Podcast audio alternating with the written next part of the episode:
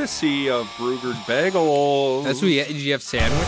I have baggy sandwich today. Baggy sandwich. What'd you have on that baggy sandwich? I had the farmers, so it has a hash brown bagel bun, Okay.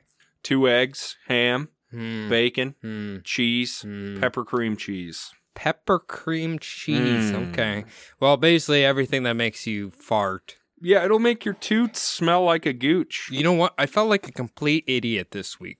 So I was recommended from Aldi. They have corned beef brisket, right? You put it in a crock pot, set it and forget it. And I had it all done. I was like, okay, I got the Swiss cheese, I got the Thousand Island, good to go. And then I ate it, and then the next day I realized we forgot to put sauerkraut on it. I knew I was gonna say you're Ah, missing one son, very important ingredient there. son of a bitch. That's But- all I can say. Still, corned beef sandwich. Yeah, That's yeah, still was. that's still a way to be. It was good. And I bought a little box of instant grits. So I'm going to try to get into the grits game. Jesus. I I don't know. I kind of we didn't grow up with grits, but I kind No. of am liking them. Yeah, I mean, have you gotten into the polenta game at all? Uh-uh. That's You- expensive, isn't it? Grits and polenta, man, they're Grits and they're birds of a they're birds of a feather. And as we know, birds of a feather flock together. Hmm. Is that a um I don't know. It's was- important. so Okay. okay. just remember it. They flock together. Birds of a feather flock together. Okay. All right. Hello, everybody. Welcome to another episode of the Bumblebutt Podcast, the only podcast on the internet that uploads weekly. Who knows what it'll be about?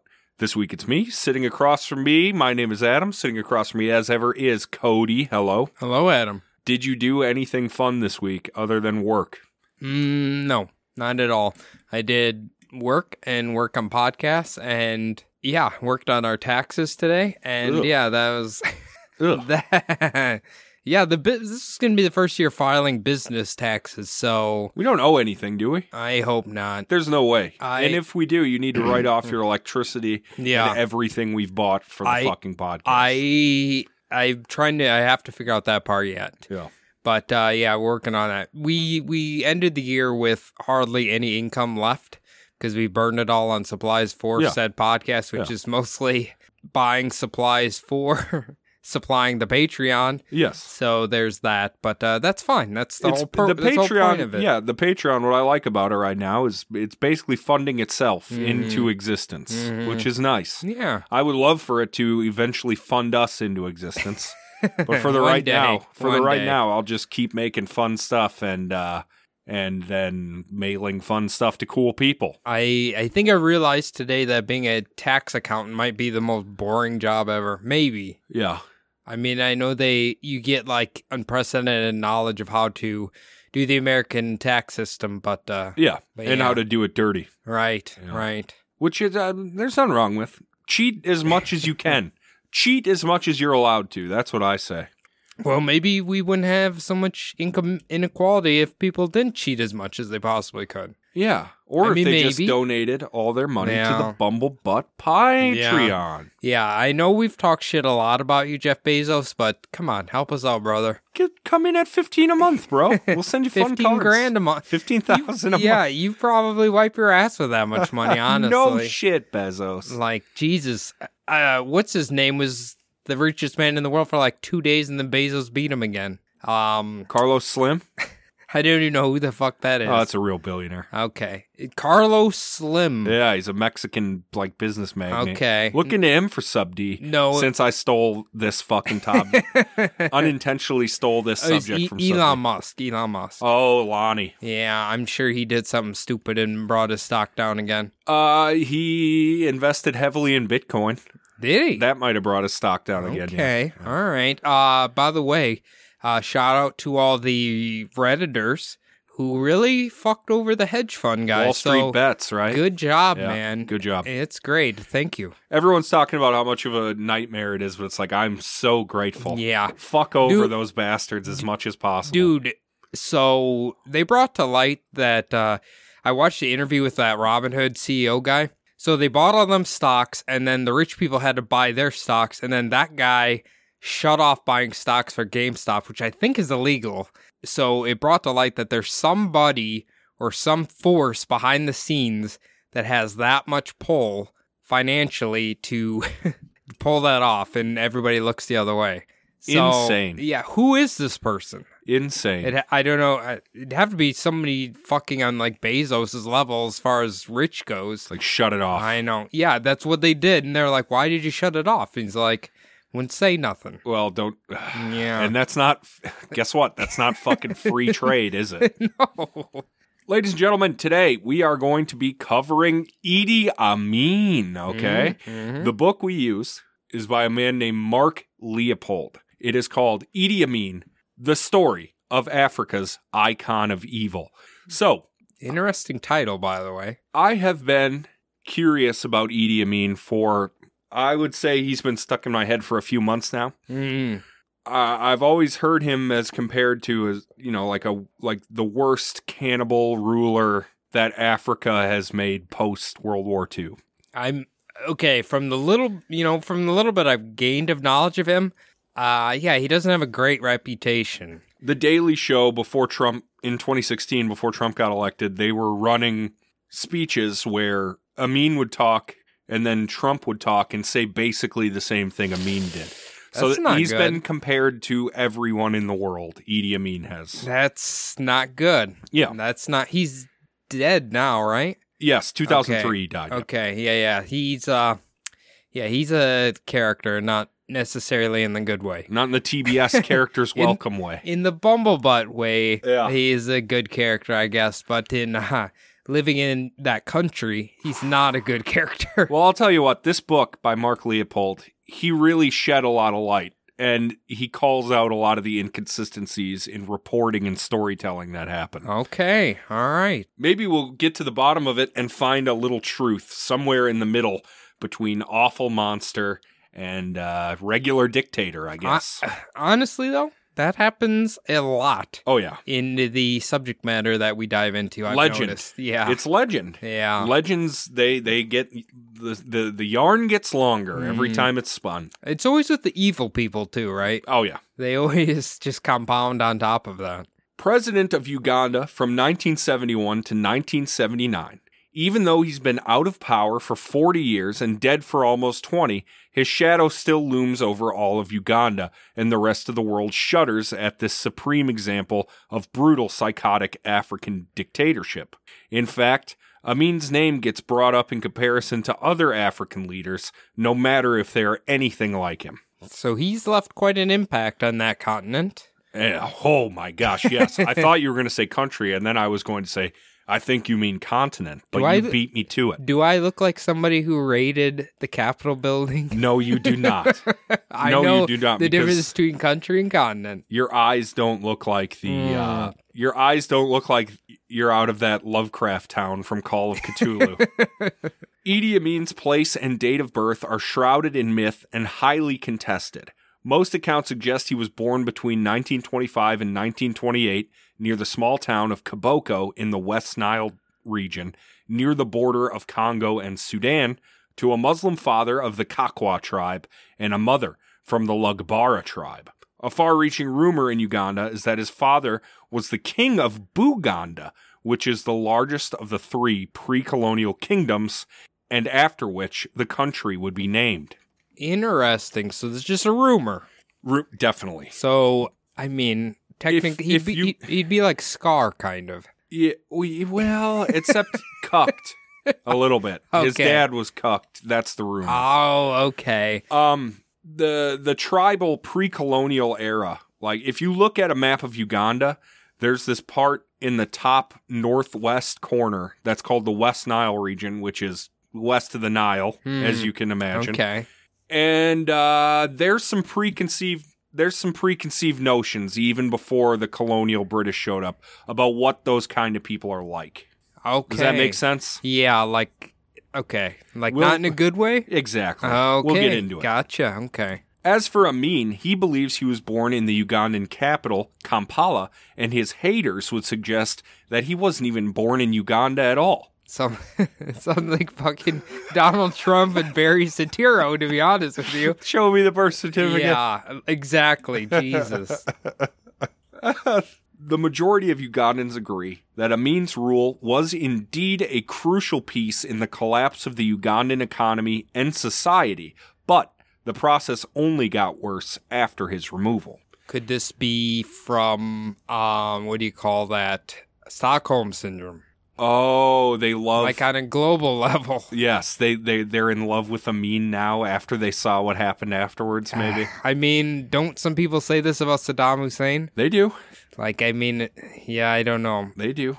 The main ways Amin fucked the economy were threefold. He expelled the Indian population of Uganda, who had run the formal economy. There was internal disorder and violence created as a result of undisciplined military rule, and Amin's nasty habit of making powerful enemies across East Africa and the globe. Mm. See, I've heard, I remember some of these. His uh, his way he made enemies around the world. Oh, yeah. Amin was a bad, bad Leroy Brown, but his predecessor and successor, Dr. Apollo Milton Obote, was probably responsible for more deaths than Amin and over a much shorter period in time. During Obote's second stint as the ruler of Uganda, he ordered mass violence and executions towards peaceful civilians of specific tribes, aka hmm. genocide. Mm-hmm. So, why then is Amin singled out as the great Ugandan boogeyman when he was sandwiched between a genocidal maniac? Amin was way too disorganized and chaotic to be called genocidal. He definitely killed or ordered killed anyone that got in his way and allowed his troops to carry out autonomous military campaigns based on personal grudges and wealth acquisition. And oh, yeah, he did target soldiers from the neighboring Acholi and Langi tribes as he thought they were loyal to former President Obote, but there is no evidence that Amin ever rounded up their civilians for annihilation.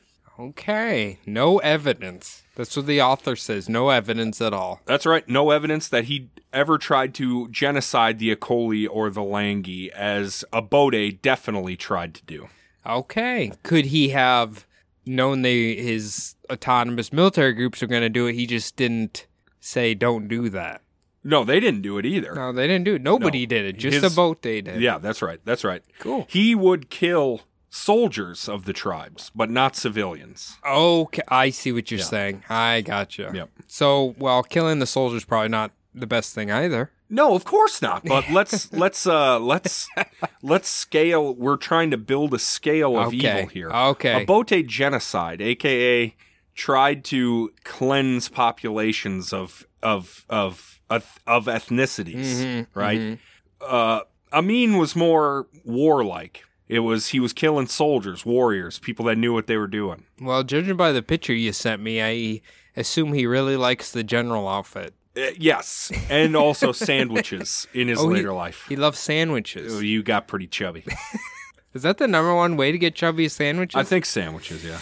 I figured like candy, sweets, and but I guess the carbs are the hidden fat makers, aren't they? Uh, carbs just break down into sugars into your uh, in your blood. Mm. well, so they shouldn't taste so good. that's the problem. yeah. now, Obote, on the other hand, in his second term, did try and genocide entire tribes, both in the West Nile region and against the Baganda of the Luwero Triangle in the south of the country, so the posh part of the country. This, the posh part. Okay. Mhm. So why then is Amin more remembered as a butcher than Obote, who definitely killed more people in less time? One reason is simple, homegrown Western racism. Amin ticked all the boxes of the typical male African, violent and uneducated, a primitive fantasy figure dressed in full military regalia, a great villain out of a Schwarzenegger movie, pretty much. I mean, yeah, he kind of he does have that look.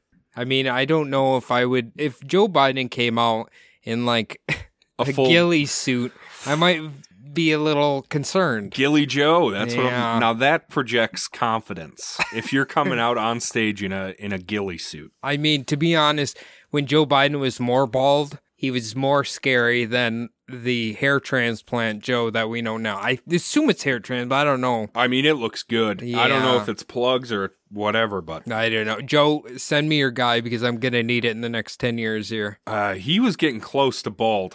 Yeah. And Papa Joe's got a full head of silver well, hair now. if you look at Joe when he was young, he was balding already, Mhm. so he knew he knew the curse was upon him. Well, good good for him. Standing in stark contrast to that blatant, obvious, hardcore African figure Mhm. was Obote. He was Western educated, always in a suit and tie, seeming to want to push Uganda out of African tradition and towards being a player in global diplomacy and world socialism. Once Amin assumed power, the British media immediately called out the primitive reversion of the country and made him notorious for his anti colonial statements, wiping out the quote unquote modernization the brutal Obote was trying to unleash on Uganda. And this is my opinion, but holy shit, thank Christ I didn't have to live through anything mm, like that. Yeah. With two brutal dictators trying to pull the country in completely opposite directions. Yeah, that would be. I mean, thankfully, we've never really had to live through that in America. Nope. Uh, I think the closest we've gotten is probably the last person, but uh, And that was nothing. yeah, nothing, not like this. Like nothing that affected genocide. us, yeah. Yeah, like I would imagine the Germans felt this, Japanese felt this. Mhm. Um, who else? I mean, well, I guess they didn't have two leaders, but uh, but yeah, just like insane genocide in your country in Indonesia, Cambodia, right? Oh, yeah. Yeah, yikes. For some historical context, in the late 18 and early 1900s, before belonging to the British Empire, the West Nile region in the northwest corner of Uganda belonged to the Belgians Congo region, and it was considered part of North Africa. Next, it became part of the Anglo Egyptian Sudan and became a part of West Africa, before finally ending up as a British colony in East Africa. So they just need to become South Africa to complete the triad here. That's it, man. they're, they're, I mean, can you imagine being reclassified and passed around True. from colonial master to So- colonial master? so you're telling me the fucking Waffle Boys were here a long time ago? Oh yeah, They were. and not even that that much long before. Okay. Yeah. Fucking Belgians. You don't think about them. The thing about the West Nile region, uh, when they were in the hands of the Belgians, they Mm-hmm. were the Belgians were pretty hands off. They didn't put anything really into it. It was just a land grab territory they had, so they could say they had it. Okay. Same with the Anglo Egyptian. They didn't really mess with the tribes too much or anything. But once the Brits get involved, you know they get their dirty little hands in yeah. everything. Yeah, they loved uh they loved their colonization, didn't they? Oh, they loved it. Mm. They thought it was the funnest game on earth because they were good at it. The residents of the West Nile region were stereotyped as savage, violent, tribal killers as far back as the mid 1800s when the slave raids started, carried out by North African and Middle Eastern slave traders with superior technology, namely firearms. Hmm. These slave raids forced first contact between the four main tribes of the West Nile: the Lugbara, as we as his Amin's mother hails from the Lugbara, Mhm. the Kakwa, which Amin's father hails from, and two others, the Madi and the Alur. The slave traders organized raids into tribal territory to kidnap children and strong men to both strengthen their slave army or sell on to the Middle Eastern slave markets, or even exchange locally for valuable prizes such as elephant tusks. The elephant tusks. Okay, interesting. An entire economy sprung up around this exchange rate. One healthy slave was equal to one working gun, was equal to one complete elephant tusk. What what what good is all these elephant tusks? Ivory, man. Unbelievably expensive. Unbelievably. I mean, I mean, I guess people still fucking poach elephants for this shit. they so- sure do.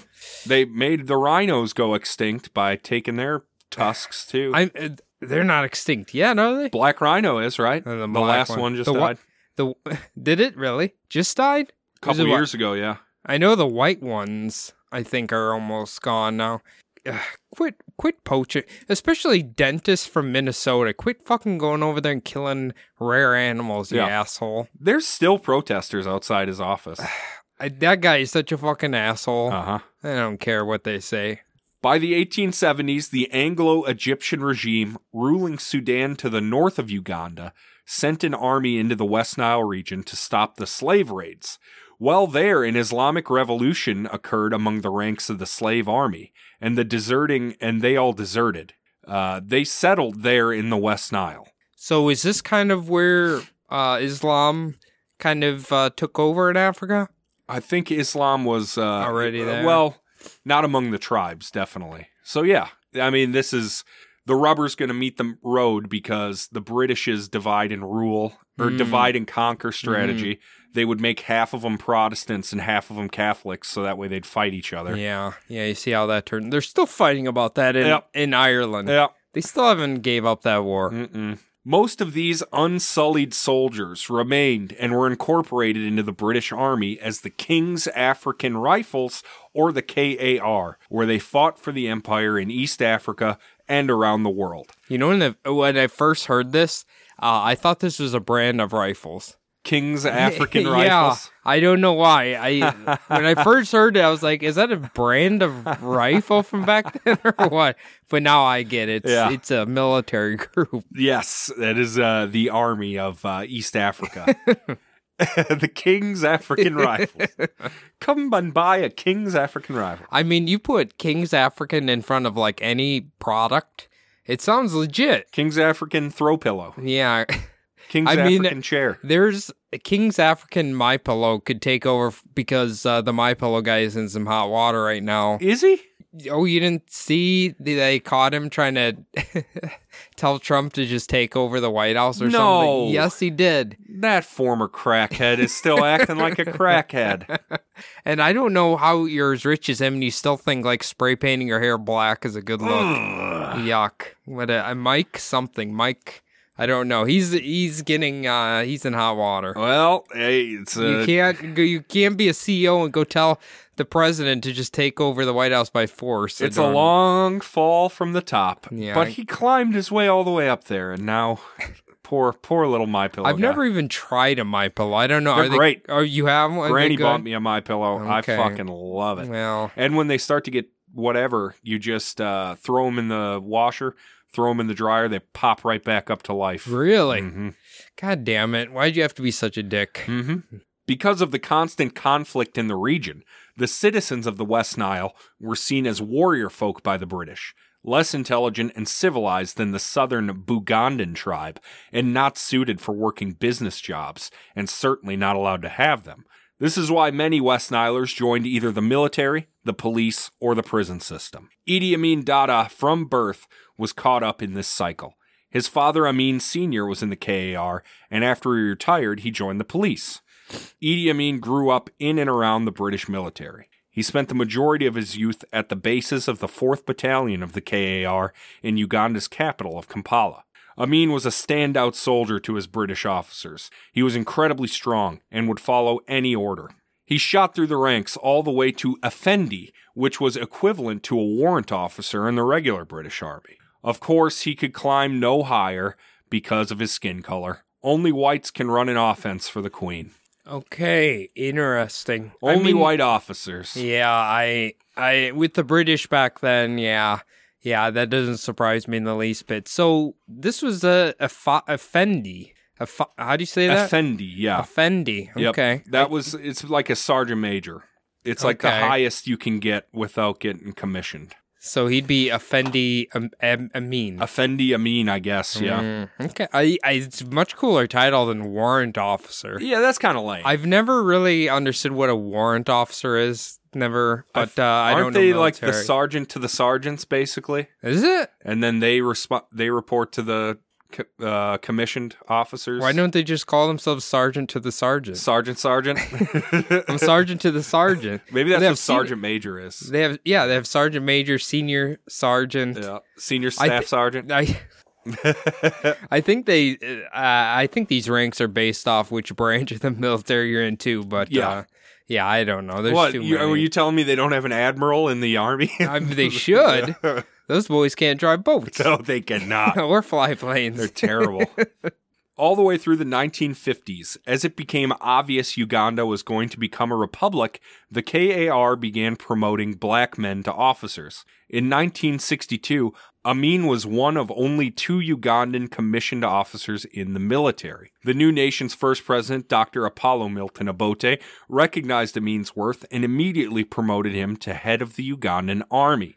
As it was the 60s, and the communists were gobbling up countries one after another, especially in the Asian hemisphere, as we know, President Obote seemed like a uh, too much of a socialist. So, with British and an Israeli funding, training, and advice, Idi Amin staged a successful coup in 1971. Everyone in the world celebrated. Okay, yes, I remember this because Obote was going to have the. He was basing his country off. Was it somewhere in South America he wanted it like? Yes, Okay. absolutely. Yes. Very smart, my boy. Okay. I, and I we'll we'll this. get into that. We're still in the overview. Okay. How old telling is he? Okay, so if it's 71 and he's maybe 23 between 1923 and 1928 Yeah, and it's 1970. So he's 60? fifty something. like that, 50? yeah. yeah. Hmm. God damn. Well, the world would stop cheering pretty quick. By 1973, both the Israelis and the British had cut off diplomatic ties with Uganda, and Amin had expelled the entire Asian population, most notably the railway workers that were brought in for the Lions of Tsavo episode. He didn't like them. they uh, they were running they were running basically the formal economy, right? They were the business owners. They were doing like unnecessary farming, like for luxury fruits and stuff like that. Sugar that was Okay. all under the uh, that was all under the Indian owner class. I was going to say, yeah, it was India if I remember right. Um isn't China doing this right now? That's Like, exactly what they're doing. Yeah. Here's the, the this is all going to happen until until until Africa is fully developed. Yeah. Nations are going to keep Keep coming money in into there. it. Basically, colonizing without actually being called colonizing is basically what Well, it is. from what I heard is certain countries in Africa don't mind China being there, but the problem is is that China will not hire the people of the country. They'll fly in Chinese people to work there. And that's malark. Yeah. yeah. That's malarkey. Uganda's infrastructure and economy would crumble. Formerly Asian owned businesses were being taken over by military men, and as such, the army was falling apart as these soldiers would then go mm. on to run the businesses. I mean, can you blame them? no, you cannot, especially not when they had control to go do this Yeah. if they wanted to. Like, can I be in the military or can I run a nice coffee in B and B? I Exactly. mean, it's pretty pretty easy option here. we got to get this curry smell out of here, but Jesus. isn't that Indian? Don't they eat curry? Yeah. Yeah, I don't think you're supposed to say that though. Uh, I'm going to try and get away with it. From 1977 to 1979, there was no military practically. Amin and his staff were living lavish Scarface style lives and had all but abandoned their military personas. All the while, exiles from Uganda were forming groups to overthrow Idi Amin in neighboring countries. They, why do they want to overthrow him? He's not even. He's just sitting there, isn't he? He doesn't have anything to do. Well, he's a hateful. Like that'd be like me coming to steal your job right now when you don't have Yeah. one, right? I mean, technically, I mean, no offense to you, obviously, you're, I but, mean, I'm on unemployment. but I'm just saying, like, it just seems like a silly thing. I think they want the pride of their homeland back. Mm, okay. In 1978, Amin ordered what was left of his army to march on Tanzania to raid towns, and then ordered a full out invasion of the Kagera salient, a stretch of Tanzanian land on the southern border of Uganda. Mm, yeah, I remember. He does. He he has a history of not liking this area. He wants it. Yeah. He wants it for himself. Yeah. In response, Tanzania launched a counter invasion with the help of Ugandan exiles and deposed Amin. After a rigged election in 1980, Dr. Milton Obote would return to power in an era known as Obote II. Acco- According to most historians, Western and African alike, Obote II resulted in far more deaths than Amin. In 1986, at the end of a brutal civil war, Obote himself would be overthrown by a Tanzanian backed coalition and replaced by a mean fella named Yoweri Museveni, who is a brutal combo of Amin's military might and Obote's political intellectualism. Yeah. He doesn't sound like a guy you'd invite over for game night. Unlike Amin and Obote, however, Museveni has been able to keep himself well liked by the major world powers, and he still rules to this very day. So he's that bad, and he's still he's still rolling it. He's not, th- like I said, it's all shades of gray. Okay, Like Western racism wants us to c- color them as bad, bad, bad, bad, bad. But uh, what do you do? Independence. Uh, You're trying to break away from your colonial master, and you're Hmm. Right. also trying to like be taken seriously on the world stage. Uh huh. I just don't know. yeah, unless you have a strong personality one way or the other, I don't know how you would bring that about to happen. That seems like a Herculean task. Mm, I, I see what you're saying. Amin's reputation snowballed every time a new book came out about him. Each author would add their own flair and embellishments in order to sate the racist American and European thirst for blood. In the most popular works, Amin is portrayed as the exact opposite of Western society's self image. He's hypersexual, animalistic, underdeveloped, stupid, and a buffoon. He was seen as something to both be feared and laughed at. Seven books would come out during his reign, and they would all further the legends of the one before it, almost manufacturing him into a mythical beast like a chimera or dragon or even a demon. Thank you, Mark Leopold. I mean that that part was straight up him. It's that was so him. good. That Yeah. was his quote there. Mhm. Okay. So Mark Leopold, I mean, I'm assuming if your name is Leopold, you have to be British. Is is gonna toss some truth bombs in here. That's what he does. Hmm, I mean, that's okay. what he does. Okay. Evil, according to Mark Leopold, in modern English is based on the boogeyman, the witch, those who deal in the sexual mistreatment, abuse, and murder of children, as well as cannibalism and human sacrifice. Mm. Some some would say uh, Hillary Clinton's Saturday Night. Yeah, the true witch. Yeah. So basically, in comparison, the other books would kind of be like how the QAnon boys view Hillary Clinton. Like they've made up all these crazy fucking theories oh about my her. I got to tell Um, you about, and we'll get to it. One of the authors of these books, he pretended to be two different people from a different. Oh coun- my it's, God. It's and the stuff that he makes. With, my gosh, I don't want to give it away. Okay. I've written it, and it's nice. Representations of Amin in the West have declared him the evilest of the evil, but there is no mention in any of these books of Amin being a pedophile.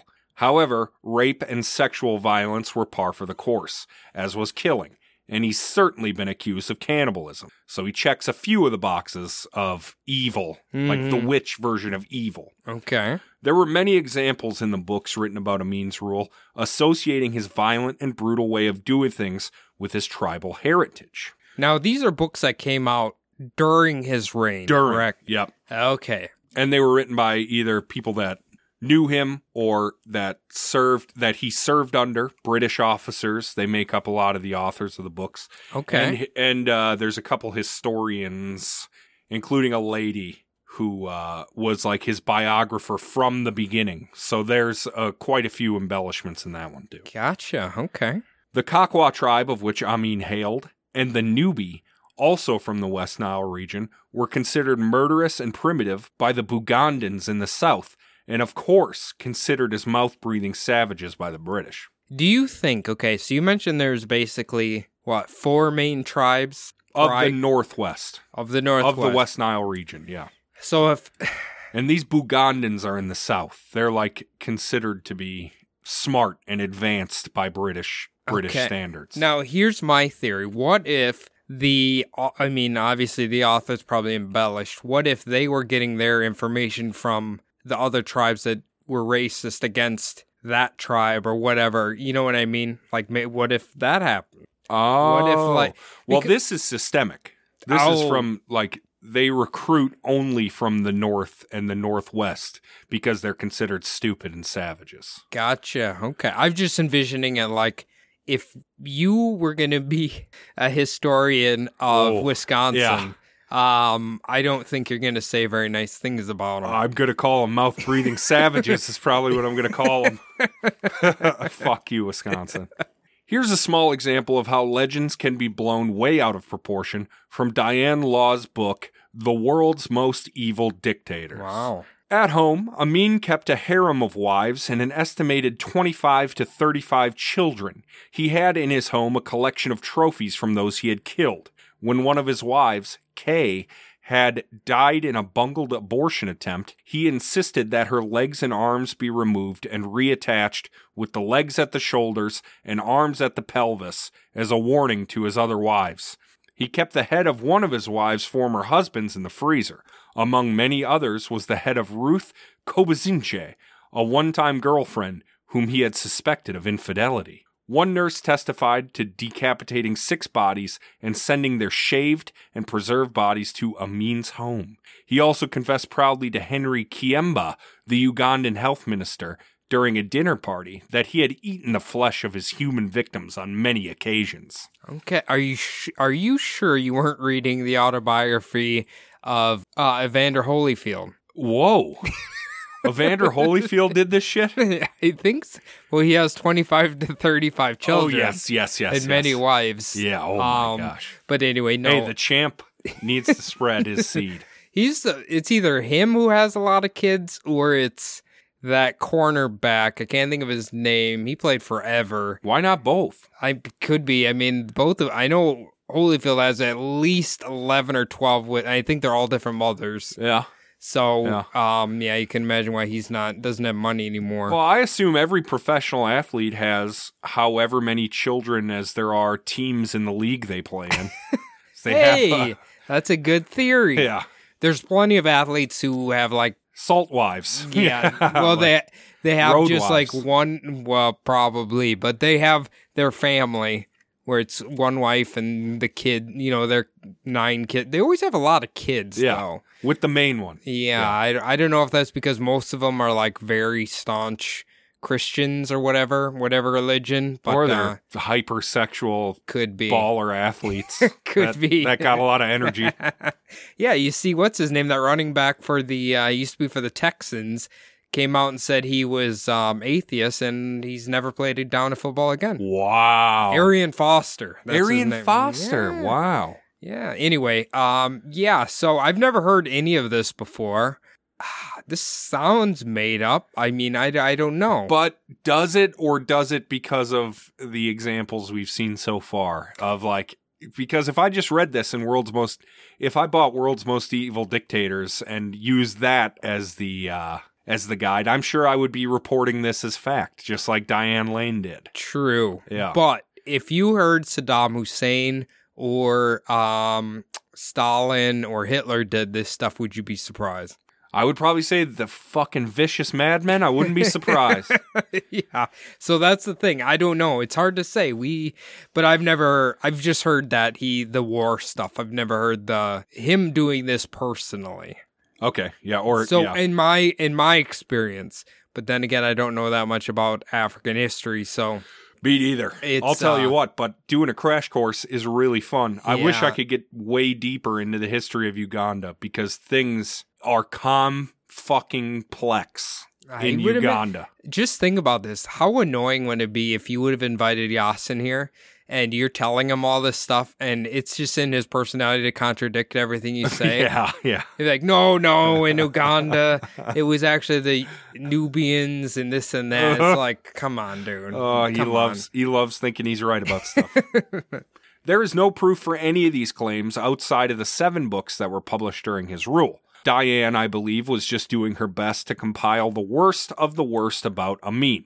For another voice into the Amin rule and life post Amin, we turn to journalist Daniel Kalinaki from a 2019 newspaper article. Today is 40 years to the day Idi Amin was driven out of power by the Tanzanian soldiers and Ugandan exile fighters.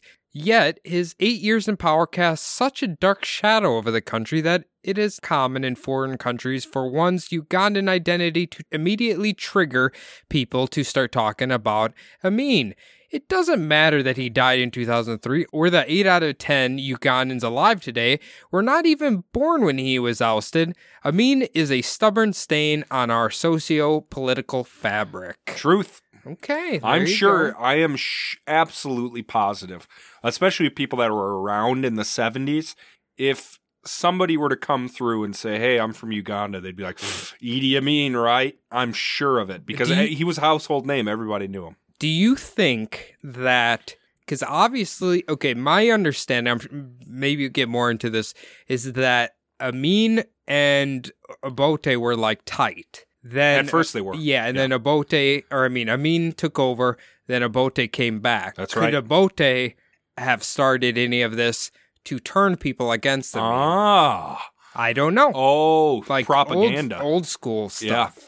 Yeah, or just Obote supporters. You yeah, know? I, I don't know. It's hard to say. I, I could say Donald Trump eats babies, and, I and mean- maybe somebody would write a book about that in the future. Do you think no, but seriously, do you think like 30 years from now when people write about Donald Trump, how much shit do you think will be written in there that probably didn't happen? Stretches the truth. Yeah, Yeah, I could I see think- a lot of that. I think it'll be like silly putty over a radiator. yeah, but we'll we'll for the most part we'll know the truth about uh we will. he did plenty of bad stuff without having to um add to it. Let's take it way back to the beginning for the birth of little Idi Amin Dada, shall we? The birth of him sometime between 1923 and 1928. A fanciful version of his birth was written by a scumbag white guy from Rhodesia pretending to be two Kenyan journalists. It's pretty racist and enforces the stereotypes common with the Africans and certainly was meant to bolster Amin's image. January 1st, 1928. It was the twilight hour, the brief span between the end of another African day and an African night. Inside the hut was already dark, fetid with the smell of a woman's labor. She lay on the wicker bed, moaning and sweating. The village midwife grunted as she wiped the woman's brow.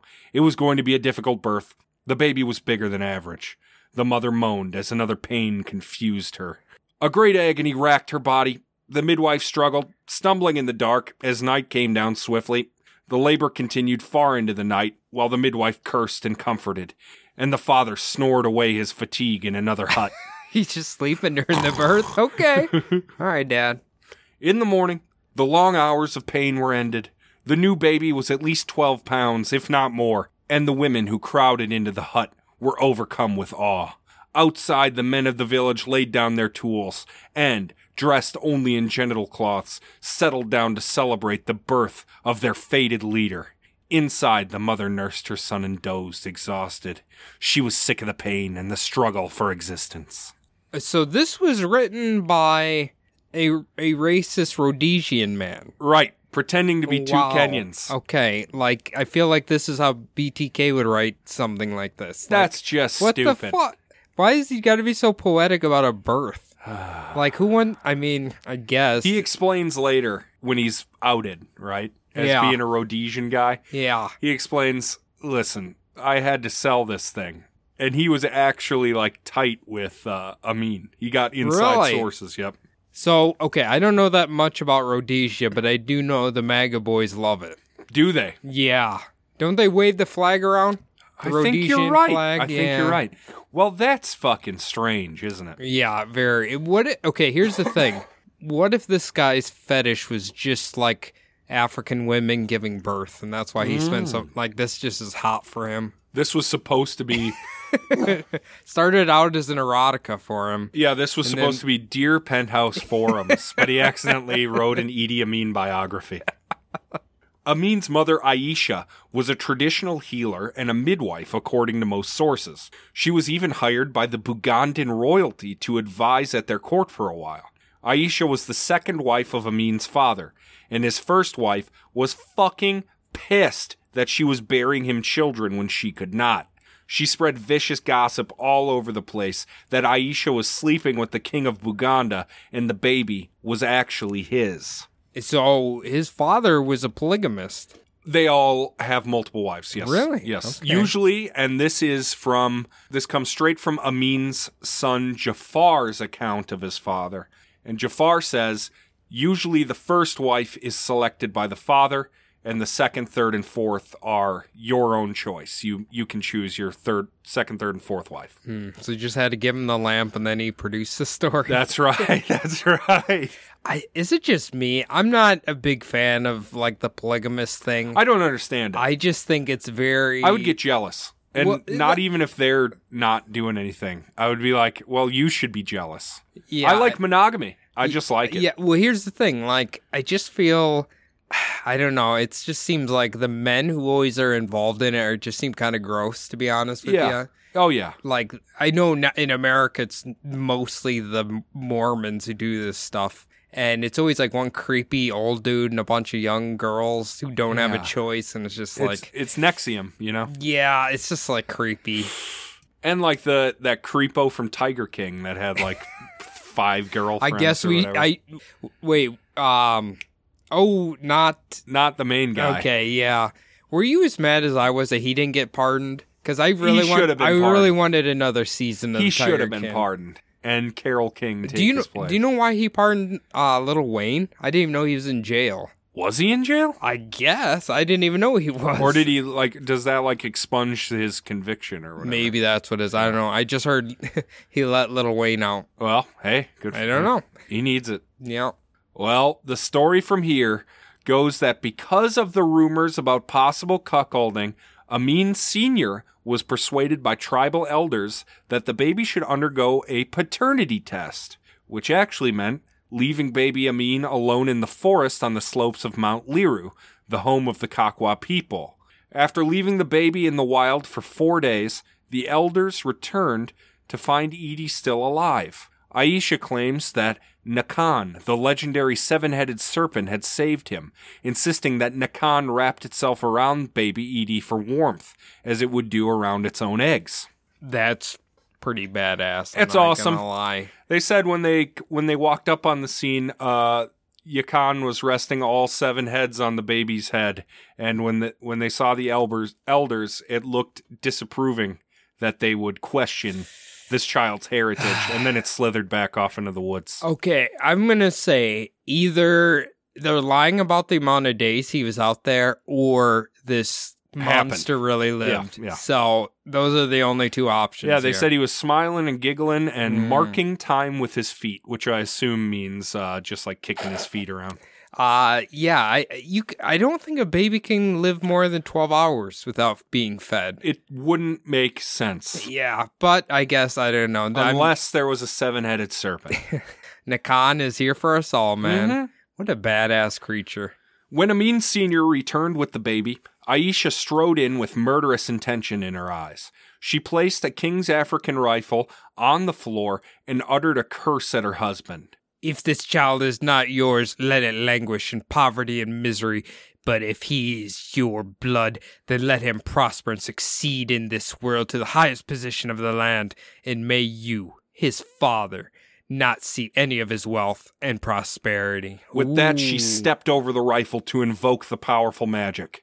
The couple divorced shortly after. Hmm. Aisha and Amin Sr. were damaged beyond repair because of the magic. Mhm. From this point on, Aisha had a reputation of not only a healer and a midwife, but now of a prostitute and a witch. You see, uh, magicians, it's all about perspective. Mm-hmm. Right here. you and know. women don't uh be I don't know. She got fucked. yeah. It was like they were quite thinking she was fucking around on Amin Senior Just with be- the king of Buganda, and then uh and uh, and Just- now she's a prostitute. Just because of the lie from his other wife. Yep, his first wife that was barren. Okay. This is another check mark for monogamy here. Definitely. Definitely. Yeah. Otherwise, you're fucking jumping over rifles, spin- spitting curses at people. hmm According to one story, the very night she put the curse down, she slung baby Amin over her shoulder and set up camp in the woods on the outskirts of a KAR base and would read fortunes and brew potions. More accurate accounts confirm that she was indeed a camp follower at some point, but the witchcraft is probably just racist, sexist conjecture. hmm Well, I mean, I would assume the tribe themselves uh, had a lot of, if you are like throwing around the word witchcraft, Right? right? Which I is just- fine. That's what we'll call it for the Yeah. purpose of this. Uh, yeah, it's just like, I don't know. Think about old times here. Uh, there's a groovy lady, or an old lady hanging out in the woods by herself. She's a witch. She's making my dick not get hard. And what She's they killing were the crops. what they were doing was p- praying. Like Mm, just because it didn't look like Christian praying, it was more ritualistic, I guess. But Christian praying is pretty fucking ritualistic. yeah, but it's it like just didn't look like it. acceptable. Yeah, yeah. You know what? Honestly, Instagram might be the greatest thing that's ever happened to the witch community I think so. because Witches of Instagram. I it- see that hashtag all the time. Look, you got such a large crowd of them, then the younger girls are getting involved in it, or guys even, uh, and they're like, and they're "Oh, not getting witch shamed Yes. by the witch hipsters that are out there. They're like, you don't like it. You're Yeah. not doing it right. Yeah, it's great. It's helped Yeah. them grow. He's got all the little branches of spiritualism. I there. like it. great. It allows it allows people to explore whatever they like. I think we might over the next twenty years get pretty wild with the spirituality in America. well, fucking somebody open up a portal or something. like, let's go. Where do I'm you want to go? Lovecraft world. Okay, love Put me in the Garden of You want monsters and Yeah. shit. Okay. Well, I just want to die. By, I just want to die by Cthulhu monster. Well, what happened to the plane hitting the back of your car? Yeah, that's good, but I Mm. almost think that's less likely than Lovecraft monster. I. It's funny at, at work. Uh, everybody's got a morbid sense of humor, and I told them about the way you want to go out, Yeah. and the look on their face when you. I'm like, yeah, I guess you probably wouldn't feel it, but I don't know. The chances of that happening are pretty low. it's, hey, that's a dream for a reason, my yeah, friend. exactly. It's a fucking fantasy for a reason. Remember when I told you the Brits took over Uganda in 1894? Well, they'd been laying the groundwork since at least 1877 when church missionaries showed up in the region. They reported back to the Brits that there was widespread slavery in the region, and as the shining beacon of human rights that the empire was, they moved in to open up East Africa for legitimate commerce and replace the slave trade. More than likely, they just wanted to control the gold mine of Mm. elephant tusks that were in the region. The Brits wanted the elephant tusks. Oh, ivory, baby. Why don't you got to Mm. remember ivory, baby? That was a huge commodity. Did they? Yeah, I guess they needed pianos. They needed them. What- they needed them. And the American cowboys needed them for their fancy six shooters. I need The an handles. ivory inlaid handle. handles, Absolutely. Yeah, I, I think With that, some pearl to really make it shine. that was a big thing, right? Oh, yeah. Like the ivory grips. Yeah, yeah. If you were a fucking dandy boy, you had, or ivory cane, ivory. I mean, everything was ivory over here. Well, it's a good thing now that Jeff Bezos uses rare animals as a slide, so Yeah. He just stockpiles dead rare animals Yeah. and just slides down them and Rhino heads to work. horns. Yeah. Yeah, he's got a A slide, made slide out of rhino horns. That's how he gets to work every day. The Great Ugandan Railway broke ground in 1891 and wouldn't be finished until 1902. It was a massive financial investment into the region that would pay for itself in the transport of ivory to the coast in Mombasa from the Great Lakes region, thus catapulting Uganda into the growing world capitalist economy. Do you know what else comes with protectorate status from the British, Cody? I do not. Forced military conscription. Oh, it's not good. In 1914, the Brits sent a young plucky officer named Alfred Evelyn Weatherhead to take over the region as district commander. His main job with World War I looming on the horizon was recruitment. Okay. Now, here's first off. Um, we think of British names sometimes as a little silly. Apparently, in the early 1900s, they were even worse. They were the silliest. Alfred Evelyn Weatherhead. I mean, honestly, if my last name is Weatherhead, I'd kind of be digging it. But uh, I would assume I was uh, a native, you know, yeah. Native American. okay, so he wants African soldiers to fight in World War One. That's right. Because guess what? You know who else has claims in Africa right next to the British claims? The Kraut boys. That's correct. yeah. I've played. uh, I've played Call of Duty three or four, I think. That was World War II. Oh well, I th- yes, right, right. But they also still yeah, did yeah, yeah. I, ju- I remember they had like a whole campaign of fighting in somewhere in Africa. I don't remember Man, there was a game that came out console exclusive Call of Duty, and yeah, there was an African campaign. That was the worst game I've ever played. I wish I could remember what it was called. I don't know. Oh, I haven't played one of those in so long. I think it was a Call of Duty. Ah, either way. This went poorly at first. When the war broke out in 1916, he had only found 14 that were fit to fight. By the end of the war, however, he had recruited 300 plus. Since most of these recruits went willingly, the population didn't mind sending a few boys off to the army. So what the, he would do is go from village to village, and the elders would say, "Yeah, yeah, yeah, this guy's either a troublemaker or he's got what it takes. he could Mm, use some just- toughening up in the forces." I guess it's one way to get the troublemaker out of town. hmm It's See? like sending him to the wall, you know, to the Night's Watch. Uh, yeah. Well, I mean, if you think about 300 out of how many people died in World War One? A lot, Yeah, wasn't it 20 million? a lot, Well, yeah, I think it was 20 million. So, yikes. a lot. Yeah. In 1917, the Brits stepped too hard and introduced taxation into the region. For the first time, the people of the West Nile would have to learn about and understand currency. This forced several young men to either go work on a sugar plantation or join up with the army, police, or prison system. Do you know the only alternative to paying tax? Right. Forced labor for absolutely no wages at all. How's that any different from slavery, which Britain came in to try and eradicate from the region? I don't know. You'd have to ask Alfred from Batman. I'm going to have to Um, ask Alfred Weatherhead. Uh, yeah, I don't know. That's fucked up. yeah, they but that's the way of him? doing things. So was the threat like prison or killing them if they didn't? Probably. Yeah, prison, prison, prison, prison, prison. Yeah. Prison. that's So what I- I, got lost for one second. Oh no, like, it's good. I was like, what did I say? What did I just say?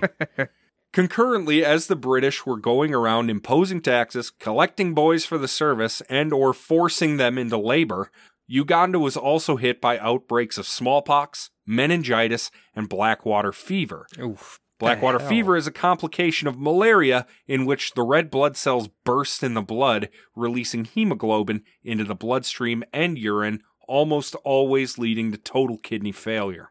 I mean, that sounds like a fun time. Oh, You can't have Blackwater anything, and it's not. good. It's never good. ooh. Oof! Holy shit! Did they? Is this been eradicated? Pretty much. I wonder. I don't think so. I think it's still a complication, a Yikes. potential complication of malaria. Yikes!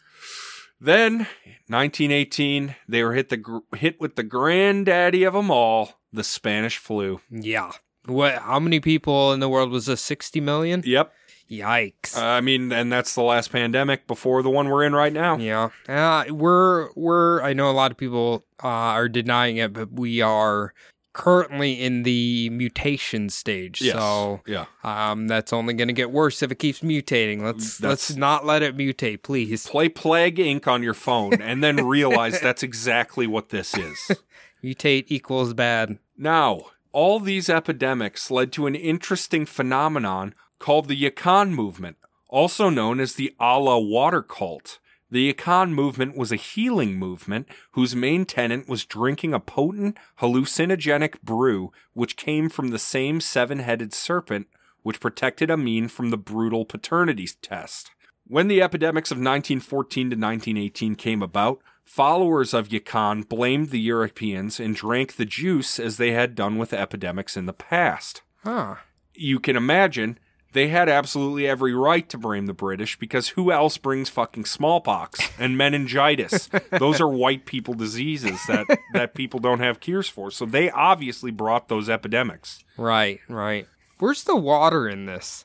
It's, you know, there's water in it Okay, somewhere. it's somewhere there's just It's like a beer, kind of. It's like a brewed, or I guess more like a kombucha or whatever. Mm, But there's mm. some hallucinogenic properties that I'm I'm not sure of in it.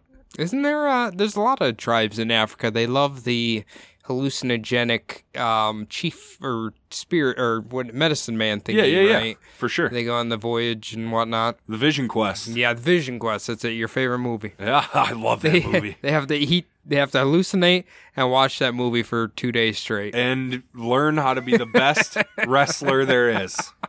The British, of course, started accusing the Allah water cult of being a coordinated conspiracy against their rule, resulting in some 15 chiefs and hundreds of other residents being illegally deported. Well, if they didn't hate the British before, they absolutely Yeah. did now. Yeah. Amin son Jafar said that after that, the Akani order was a fully radicalized anti colonial force and began incorporating European symbols in their rituals, like cash boxes and round build or square buildings as opposed to round buildings. Gotcha. Uh, Okay. uh, they it was definitely aimed at them. They hated money. so they probably like s- sacrificed its shortbread cookies and Uh huh. um, Uh huh. And uh, uh, pantaloons, and and knickers, shitty tea. hmm They outlawed toothpaste. no, they started using toothpaste and They started flossing. Yeah. oh yeah, bitch! I'm gonna start flossing and take care of these teeth. Floss right in front of you, bitch. All of this happening in the West Nile region further drove the wedge between northern and southern Ugandans. The Southerners had a special relationship with the British and were encouraged to grow cash crops. They were educated by aristocrats, and they were allowed to keep their kings and nobility in a ceremonial sense, of course. Hmm. Meanwhile, the Northerners were perfect fodder for the military and would keep the Southerners in check, all while the British were the ones actually pulling the strings.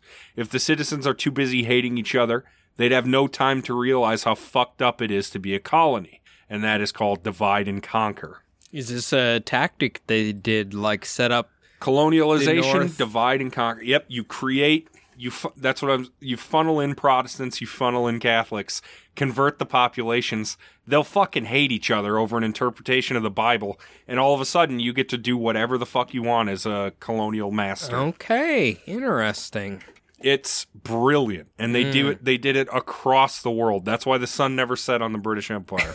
So the real enemy is the British. well, no, the Catholics and mm. the Protestants. The ultimate weapon the world the world's never known. No doubt. Yeah, we just need a shitload of them. Just send them to Wisconsin. Oh, Take it. Although the Lutherans have a Oh. stronghold over there, they're pretty powerful. I think they would cast They'd out. crumble. Yeah, no, I think they would cast out invaders. the Protestants and the Catholics Catholics. and- I think we're gonna Lutherans need a lot of them. we're gonna need at least ten per Wisconsin village and Definitely, move them in there. definitely. I like how they're they're village people. Well, yeah, we're not calling them cities; they're villages yeah. over there. They're loose collections. this was the storm Idi Amin was born into. He had the whole deck stacked against him. He was considered inferior as an African in a European dominated land, and doubly inferior as a resident of the West Nile region and the Kakwa tribe. It would be an uphill struggle. Just like the mythical circumstances around Amin's birth and babyhood, his childhood to puberty are no different. There is a childhood anecdote that Amin would show his strength over the village children by grabbing and crushing their testicles in his giant bare paw of a hand. okay, I mean, I don't know what kind of childhood game this is, but uh, I guess it works. This was made up by the Rhodesian author who pretended to be two Kenyan journalists. It has since Ah. become official record in the British Library and the U.S. Library of Congress. Hell yeah. This lie. So, okay, you said this Rhodesian author author was Amin's boy, right? Mm-hmm. So he's probably like, yeah, yeah, I write that in there that I crushed balls. Big bear paw. There and crush balls of little kids when I was I was such a badass. Hell yeah. Okay. Said anybody that would step to him on the playground, he would he would crush Okay. their nuts. Could Amin be responsible for a little bit of his pro- own propaganda here? Yes. Okay. And he would tell wild, outrageous stories up until his death about Yeah. crazy shit he did. I, I I think you're gonna get there, but I heard the one about uh the Queen that he talked about. Oh, you Not didn't, in this you, one. You Not in didn't hear one. this one, yeah. oh no, I heard it, but it's Yeah. not in this. Yeah, yeah. Okay, we'll save it.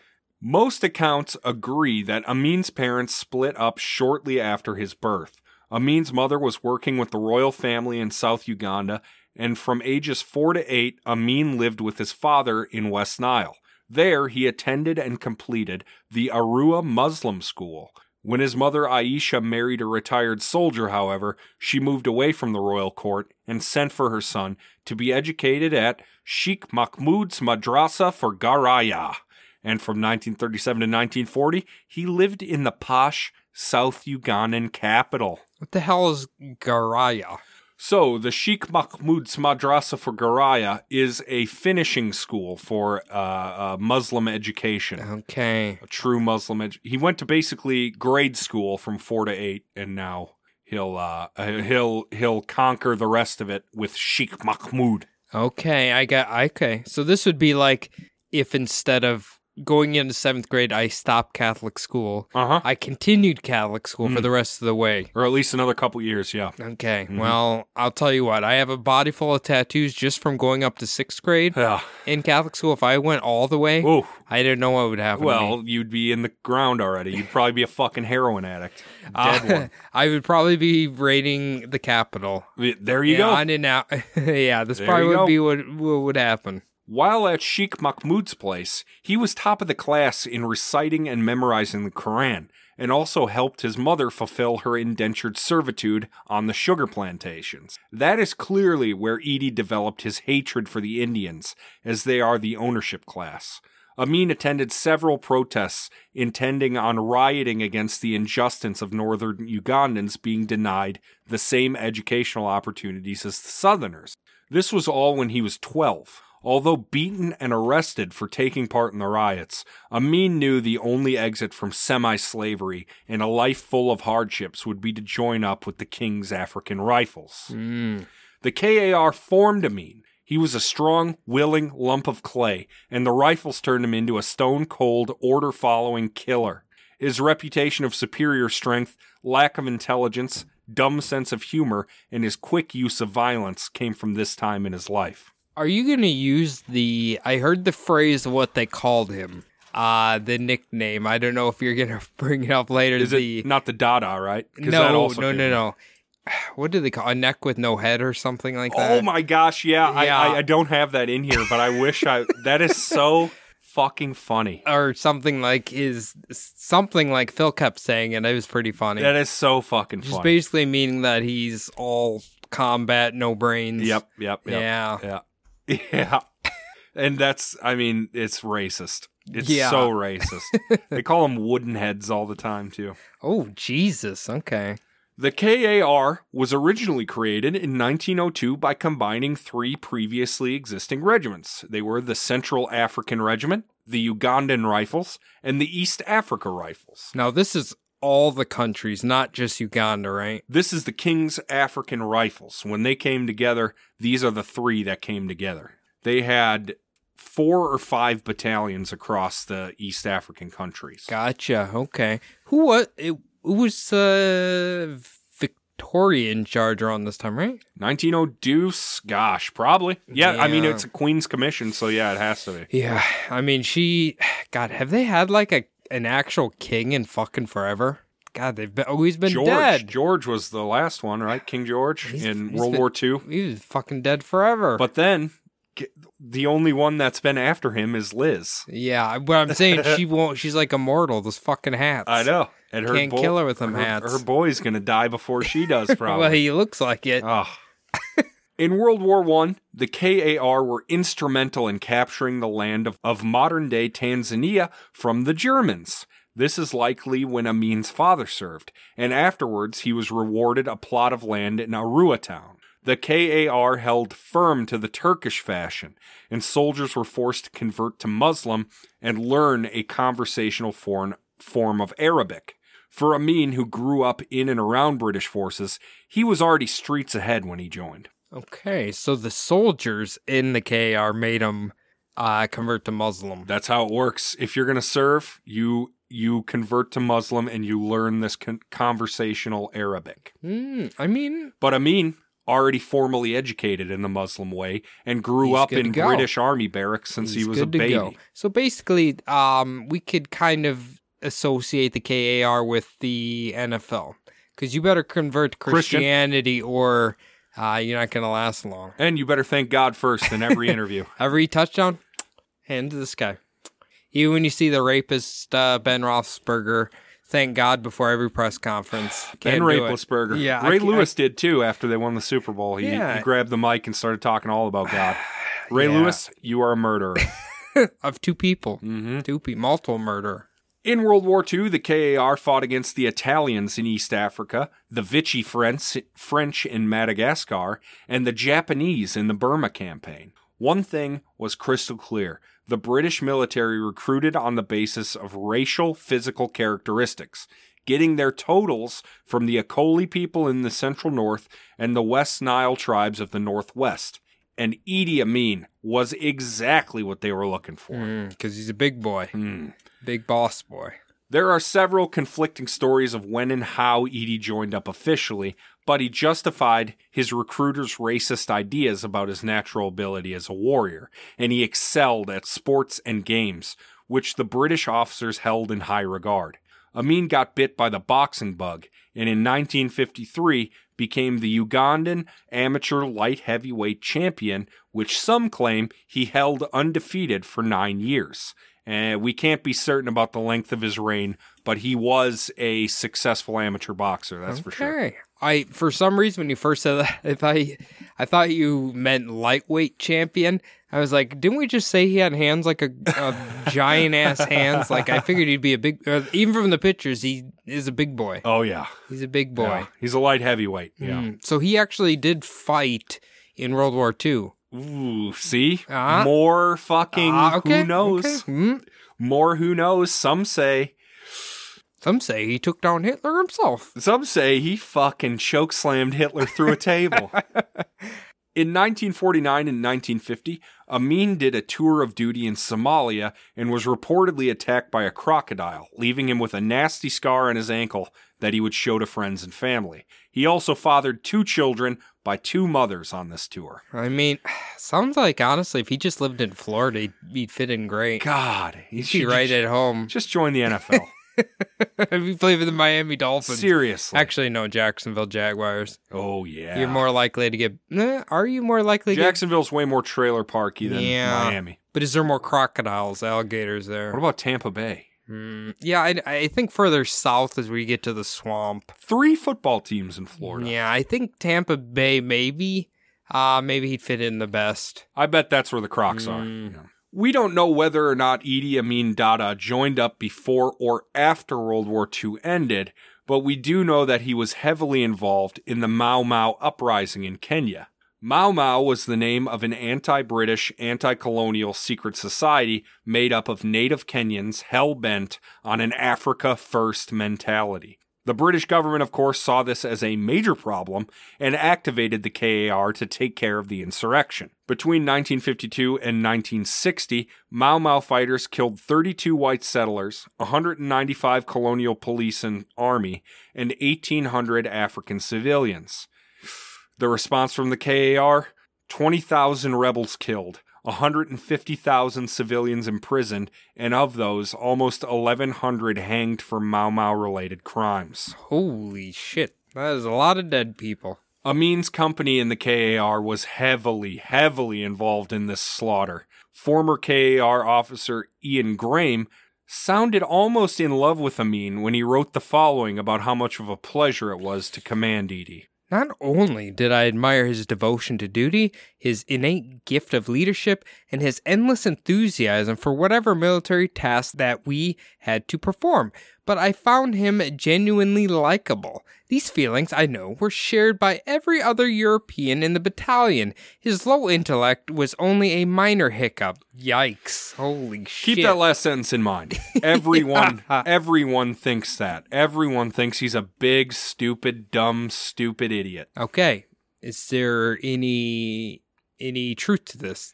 Yes, you can- probably. Look, it's okay to be a meathead. You can There's a be, but you can also, boy, underestimating somebody just because of their race and size. Mm. And yes, maybe he was stupid, but he was by no means like dumb. He understood Yeah, how to yeah, play yeah. the fucking game. Is the problem? yeah, yeah. You know what? You got to say though, a lot of these guys who turn into dictators, they know how to play the game. Mhm. Doesn't mean that they're great diplomats or No. anything. They're just they know how to control. It's like they game. know how to be a cartoon and how to get the attention, and then that attention results somehow in Mm. votes. hmm I have noticed uh, from the true crime world, you can have like really dumb serial killers or killers who can become, I don't know, have like a weird way of controlling people. Do you know what I mean? Yeah, Or, like controlling them to get their end result, or even cult leaders. yeah. There's a lot of dumb Straight cult manipulation, yeah. Yeah, so I don't know if you have to be smart to pull Just off charming. things like that. Yeah, yeah, charismatic. I guess Yeah. would be a better word there. But yeah, I'm assuming this guy's doing it in the old thinking context This boy, of this boy, if we were to look at him, and by this boy I mean Idi Amin. no, no. Who's the author here? That Oh, Mark the, Leopold. oh, well, took the quote. Took the quote. I oh, just Oh, this is Ian Graham, one of his former commanders. okay. Yeah. So I'm assuming he's in uh, that old racist mindset there. All white yes, officers yes, were. Yes, They yes, all yes. thought of them as uh, uh, just savage meat meat sacks, basically. hmm Graham, like he said, wasn't the only one with a high regard for Idi Amin. When the officers of the King's African Rifles finally realized the empire was crumbling, the muscular super soldier was one of only two selected to break the race barrier and become commissioned officers. If the regiment had to be handed over to African control, Amin was seen as the one that would ensure at least some British tradition was upheld in the unit.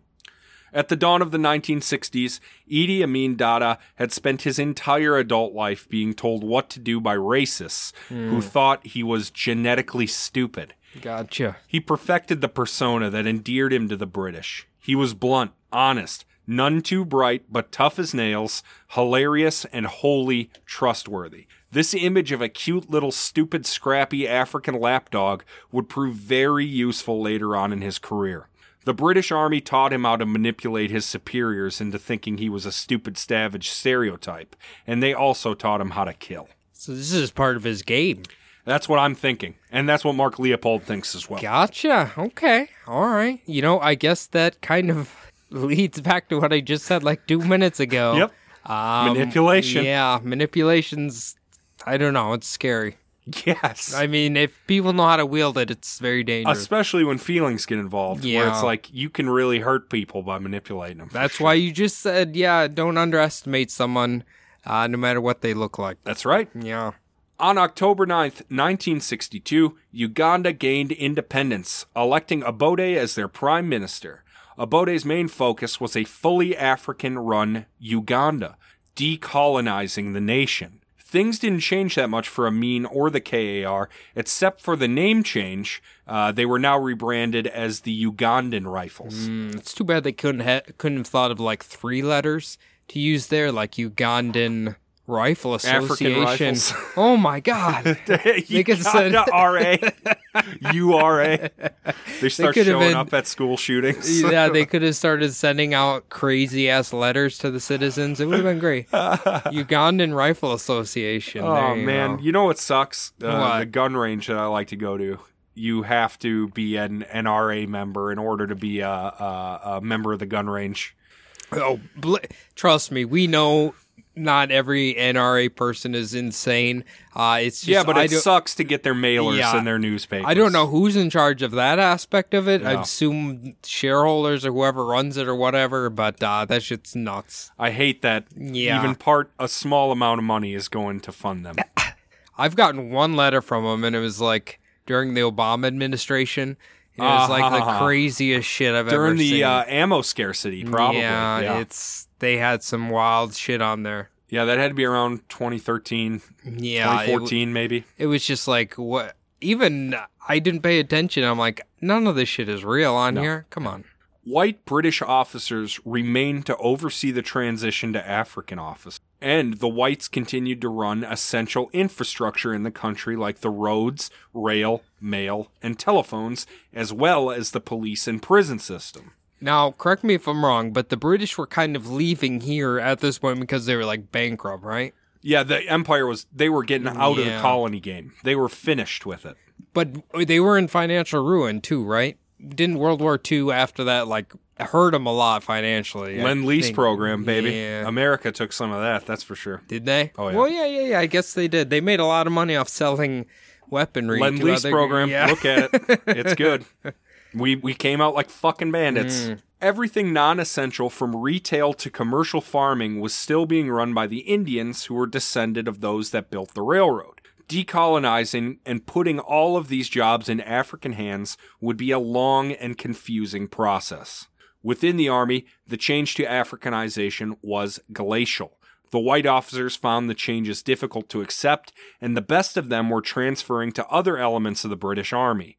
Two high ranking former KAR officers agreed in their memoirs, saying, Africanization should have been started low key much earlier at the end of World War II. Instead, we have to give them a crash course which which coincided with Obote's rhetoric of Africaniza- Africanization now. Yeah, he wanted whites out. Obote wanted whites out. He wanted to start. I mean, shit, that's a pretty funny, uh, like lights out, but whites out. whites out. Get him out. So he wanted them all to leave, but before they left, he wanted them to make sure they trained everybody. They still had colonial obligations to. Oh, to, they had the obligation; they had to do to that. make t- transfer of uh, Gotcha, okay. transfer. Yeah. In the first weeks of 1962, just months before independence, the newly Queen's Commission Lieutenant Amin led his platoon to a routine cattle rustler shutdown in northwest Kenya. These cattle rustlers were Ngwatela from the Turkana tribe, and there were about 800 strong and using rifles they acquired from a conflict with Ethiopians. For the last two years, they had been conducting raids on Ugandan settlements. According to official British reports, from 1960 to 1962, there were 157 raids carried out, with approximately 20,000 head of cattle rustled. They're just stealing them. Yep, I think get hanged for that. Yep. High ranking Ugandans publicly chastised the Kenyan government for not putting a stop to the Turkana raids. On February 14th, the Kenyan Prime Minister called for the arrest and seizure of property of all Ngwatela. Kenyan and Ugandan elements of the KAR were activated and sent into the region.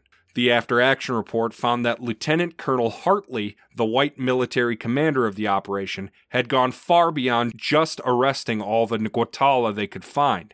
He was ordering his units to put all of them in thorny enclosures and keep them in the burning sun without water for up to 48 hours or until they gave up the location of their weapon stockpiles. Now the Nguatela, what are they exactly? Just They are a subset of the uh, tar- of the uh, uh, Turkana tribe. Okay, just like kind of like a um militia group almost, right? R- They're like Kind a of. they're like a sub they're like a family. Oh, Does that not like a family, but do you know how? Okay, like Hmong people. You know how they divide themselves by their last names. yeah, yeah, yeah. This would be kind of like that. So they're all Okay. Turkana, but these are like the Nguatela version. Okay, so okay, so they but they are kind of like a rogue thing. I would doing say their own thing. I would here. say yes. They're just stealing cattle. hmm Okay, they're basically you playing Red Dead. right now, Exactly. but in real life. but IRL. Amin's platoon was the gold star unit of this mission. After the first week, Lieutenant Amin and his boys had rounded up 231 Turkana men, 313 women, and 450 children and head of cattle. He was holding all of them in a place called Laputhk. A British Foreign Office report had this to say about the condition. The men were put in a zariba of only 450 square feet, which, although it never held more than 183 men at any one time, meant that they would have had to stand or lie on top of each other. Sometimes they were forced to lie on their backs staring up at the sun. They had no shade and were under intense heat. But Lieutenant Colonel Hartley and Major Rogers confirmed that this was in accordance with their orders. Amin had his tent under the tree where the machine gun was mounted, pointing at the Zariba in case they tried to run. The Turkana chief commented afterwards that this wasn't a system to collect rifles, but to kill men. So the Zaribas are thorny uh, uh, walls that they they put up usually to keep out lions and stuff like that. Mm, So he had them fenced in with this, 183 of them in a 450 square foot plot, Yikes! and he was just shit. torturing them and burning them until they. Uh, Amin was uh, no, Lieutenant Colonel Hartley, but Okay. Lieutenant Amin was there.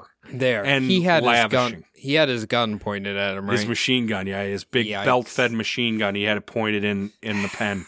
How bad do you think he wanted to use it? You I know he think with a guy, I think with a guy like that, if they like being violent, I Mm. think the temptation is there to spray that trigger. Thank God he didn't just watch Predator because this would have been a mess. Mm. Didn't Arnie use one of those? Uh, I think you might like, be thinking the- of Stallone. In uh, oh no, you're absolutely no, right. he, yeah, he, he had a has belt the gun and he's like yeah. he's like feeding it. Yeah, yikes. The report concludes that although the responsibility of the cruelty and ill treatment of the Turkana prisoners rests on Lieutenant Colonel Hartley, the beatings that cost four out of five of the prisoners killed there were ordered by Idi Amin personally. Jesus, So how many? he didn't swing fists, but he ordered people to beat people Mm. until they either uh, gave up where the weapon stockpile was. If he is a manipulator, I mean that sounds like something a manipulator would do. Like, Like, when uh, the else Anthill do it. kids, Yeah, when he Yeah. made them do all that fucking shit. he loved it. Roch He Thériault. I still Yeah. remember his name. That's how fucked up he was. Yeah, That's a good series. I think people should listen to that one. That is a very good one. Um, I was gonna ask here. Did you say how many of them got killed out of the prisoners? Yes, five, uh, seven total men died. Okay, out of the 130, 183 that were being held in the Zariba, right? Oof, just from being beaten to death. Oof. Four out of them from being beaten, and the other three from heat and Mm. dehydration. I always thought getting beat to death would be like the worst way to Fuck go out. me. I know. Oof. In total, Operation Utah took the lives of 118 Turkana people. During the ceremonies and celebrations that independence brings to a country, Amin was probably worried that his historic rock star career in the military was over. The Turkana incident was now an official name, and incidents don't get official names if they don't result in a full inquiry and disciplinary action. Mm, so he thought this was going to tarnish his uh, his uh, career. He probably thought he was going to military prison. Yikes! Holy hell! Uh, yeah. Why Operation Utah? I'm not even sure. I'm not even. Is there a single sure. Mormon there? I don't know what the fuck was going on. I here. don't know if there's any Salt Lake dwellers out there. Apparently, there's a lot of polygamy, but I, I mean, yeah, I God. don't know. As luck would have it, the incident got lost in the cracks during all the hubbub. 18 days after Independence Day, an inquiry was announced, but it never happened. Amin kept on shooting up the ranks. It wasn't even a roadblock. He was promoted to major in November 1963. With the promotion came Amin's introduction into a world as of yet unknown to him Ugandan politics. In the Obote administration's first year and a half, it became clear that the army was dissatisfied. They were rightfully miffed because they were still being commanded by majority white British officers, and the pay for the African soldiers was abysmal. Two issues were bothering the new government. They wanted an air force, and they wanted a second battalion for the Ugandan Rifles. You know, when when when Phil and I were talking about this, like obviously it was like rapid pace, right? So it made it seem like Obote was like fucking shit up instantly. Mm-hmm. But for the most part, for the first year and a half of his takeover, outside of like him not fulfilling his promises, it sounds like he didn't do too much messed up shit. Yeah, that's he didn't have it in. He was still trying to force out some to Mhm. put jobs in African hands. It it they were a colony. They For went from being a bunch of spread out tribes to being owned to being now they have to be a, a republic. Like, Yeah. it's like uh, culture shock. How about everything yeah, yeah, catch yeah. up in twenty years? Right, right. I couldn't imagine. No, that'd be hell. The British were absolutely fine financing the second request, the battalion for the Ugandan Rifles, but they did not want to spend Air Force money on a colony they didn't own anymore. So Obote went to the Israelis. They were more than willing to train Ugandan pilots, sell planes on the cheap, and fully train African officers for the Ugandan Rifles 2nd Battalion. Obote was trying to start a dangerous chess game between the British and the Israelis, playing them off each other for the supply of guns, ammo, and training facilities. As we will see, the British hated being run around on with the Israelis, and Idi Amin hated the Israeli way of doing things. This would lead to an unlikely friendship between the Brits and Amin, a friendship aimed at defending the traditional Northern Army recruitment and promotion patterns. The stage is set for Amin's rule in the stunning conclusion to Idi Amin Dada. Hell Coming next week. Well, first thing, um, if Amin was born and raised as a Muslim, and I imagine around this time, uh, they probably weren't the biggest fan of the Jewish people. I would imagine. Right. right. Um, so that kind of makes sense. But Right. yeah, I, I, ki- now you're saying that last part, I kind of slightly remember the feeling anti-Semitic things Oh, uh, yeah. happening. Oh, Uh, so yeah. yeah. Now you just kind of hit that little light bulb in my head. But this is honestly great because I'm learning a lot more about him. Um, yeah, maybe he's not the insane dictator that people make him out to be. please realize Yeah. he is a bad man still, but yeah, he is, like you said, uh, uh, subject to legend, just like anyone Mm, else or mm. anything else. Uh, It's- as time goes on, stories compile. you know, everybody loves legends, but sometimes it's better to know the truth and Yeah. not the the myth. Because before we got into the true crime podcast, right, I can honestly say when I heard X, Y, and Z's killer serial killer's name, I had this idea in my head that I has always heard. And then finding out, oh, it actually wasn't that at all. You know, it's a good feeling. Yep, demystifies. Mm, That's what it does. It takes away the power of the monster. You realize, oh, these guys are just fucking incel dorks that are fucking assholes. Yeah, it's uh, and obviously we're gonna learn a lot about this guy. I'm excited. I'm learning a lot about uh, the British colonization. They're bad people. Yeah. Remember that. Because we were once one as well. We had to shed we had to shed our own colonial Mm. oppression. Hey, you can they.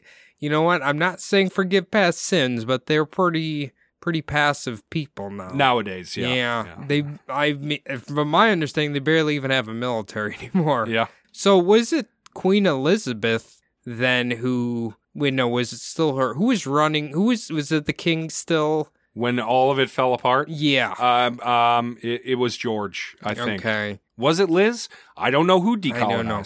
Imagine if it was her. That was 1950 or 60, and it's 2020, and she looks healthier than fucking um.